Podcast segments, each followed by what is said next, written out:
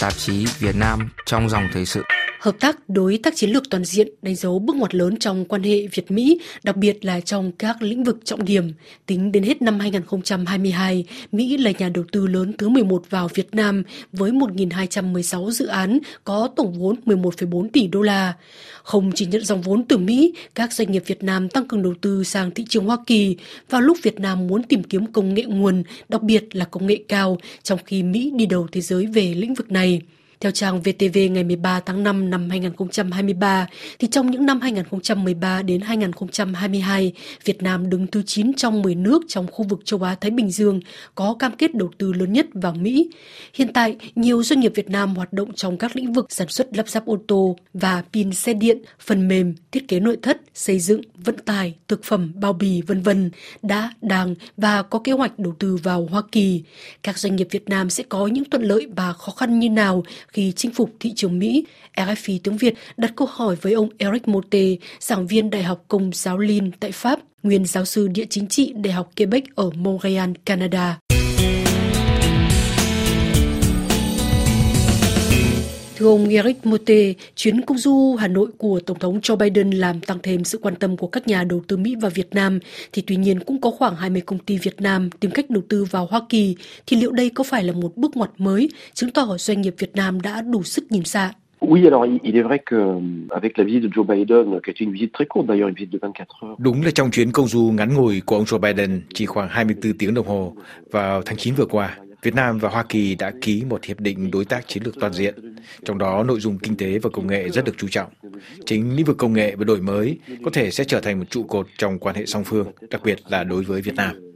Chính phủ Việt Nam có kế hoạch hiện đại hóa nền kinh tế, công nghiệp từ nay đến năm 2030, cho nên rất quan tâm đến những công nghệ mà hiện Việt Nam chưa có. Đúng, đây là một bước ngoặt đối với các công ty Việt Nam, bởi vì hiện giờ có nhiều doanh nghiệp Mỹ đến tìm đối tác Việt Nam. Ngược lại, dù với tỷ lệ thấp hơn nhiều, nhưng cũng có nhiều công ty Việt Nam đầu tư vào Hoa Kỳ. Họ đầu tư, thậm chí là mua lại một số công ty Mỹ để có được công nghệ, sau đó có thể chuyển ngược về Việt Nam. Tôi có nghiên cứu một chút trường hợp hai đại tập đoàn Việt Nam được truyền thông nhắc đến nhiều trong những tháng qua vì đầu tư vào Mỹ. Trước tiên là nhà sản xuất ô tô VinFast, công ty thành viên thuộc tập đoàn Vingroup mà tôi sẽ đề cập chi tiết hơn. Tiếp theo là FPT, tập đoàn chuyên về công nghệ và đào tạo, vừa mua lại một số công ty ở Mỹ, trong đó có cả lĩnh vực trí thông minh nhân tạo, và sẽ tìm cách nào đó để mang những công nghệ này về phát triển ở Việt Nam trong giai đoạn 2030-2040. Việc mua lại những công ty công nghệ Mỹ giúp FPT có được đội ngũ nhân viên chuyên môn, cho nên cũng phải nhắc đến mong muốn đưa nhân viên có trình độ từ Mỹ về thị trường Việt Nam.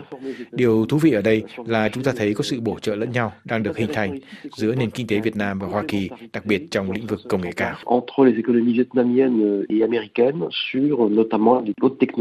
Tổng thống Donald Trump cũng như Tổng thống đương nhiệm Joe Biden đều đặt lợi ích của Hoa Kỳ lên trên hết doanh nghiệp Việt Nam muốn đầu tư vào Mỹ thì sẽ phải đối mặt với những khó khăn nào? Chúng ta đang thấy sức mạnh hợp tác thương mại chưa từng có giữa hai nước từ vài tháng này, bởi vì khoảng 50 doanh nghiệp Mỹ đã đến Việt Nam để tìm đối tác và nghiên cứu xem có thể gây dựng hoạt động gì tại đây. Vấn đề đối với các doanh nghiệp Việt Nam, nhất là doanh nghiệp xuất khẩu, là họ thường chuyên về bán xỉ, bán lẻ, những sản phẩm mà tôi cho rằng hiện kém hấp dẫn đối với thị trường Mỹ.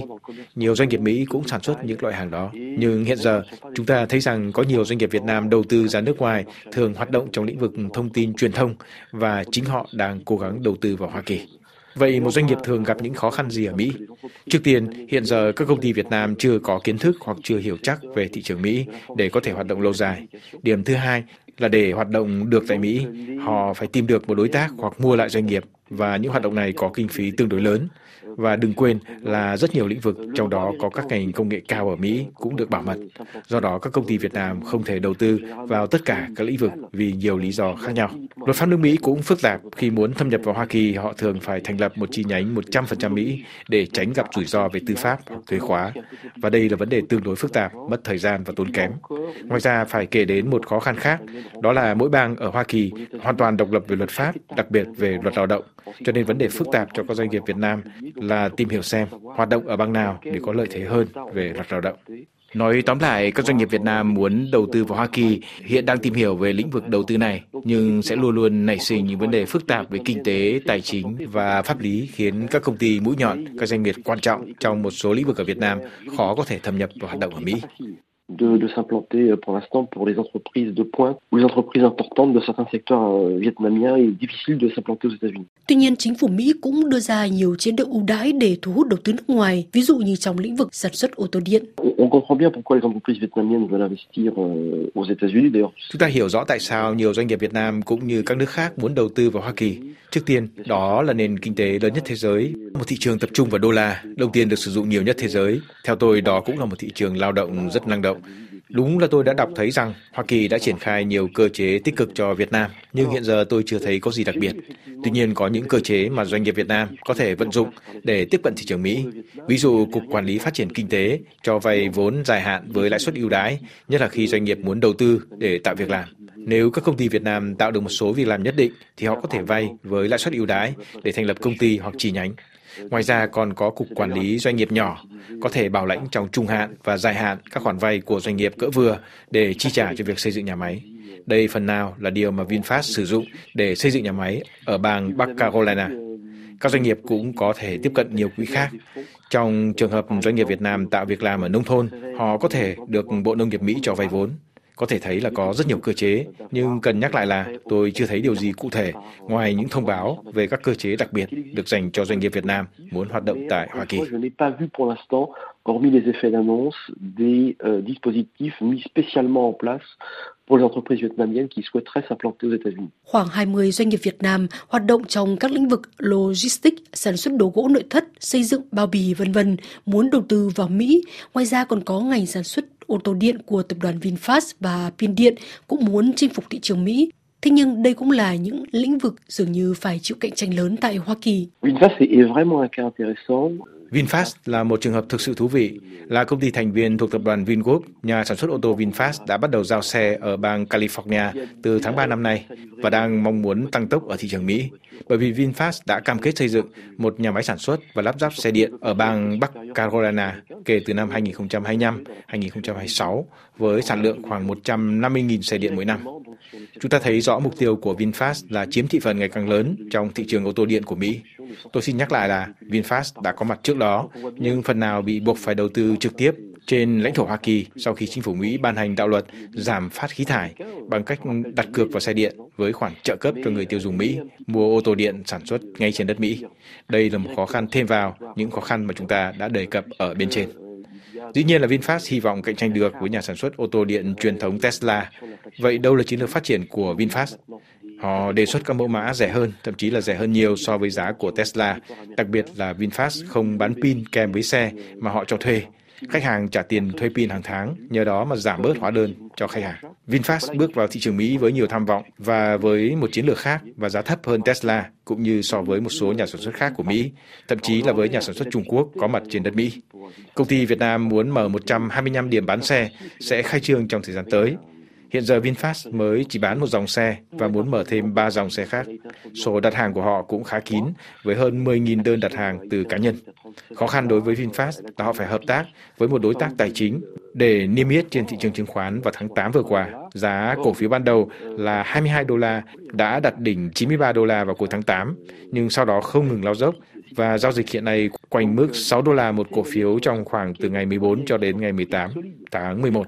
Chúng ta thấy ở đây một doanh nghiệp vững chắc ở Việt Nam, một tập đoàn mạnh muốn đầu tư vào Mỹ, nhưng việc chào sàn chứng khoán lại diễn ra không suôn sẻ lắm. Việc xây dựng nhà máy cũng bị trì hoãn vì một số khó khăn hành chính. Dĩ nhiên là cả Washington đến Hà Nội đều muốn thúc đẩy đầu tư trực tiếp nước ngoài của Việt Nam vào Hoa Kỳ, nhưng vẫn còn rất rất nhiều khó khăn mà doanh nghiệp Việt Nam sẽ phải vượt qua.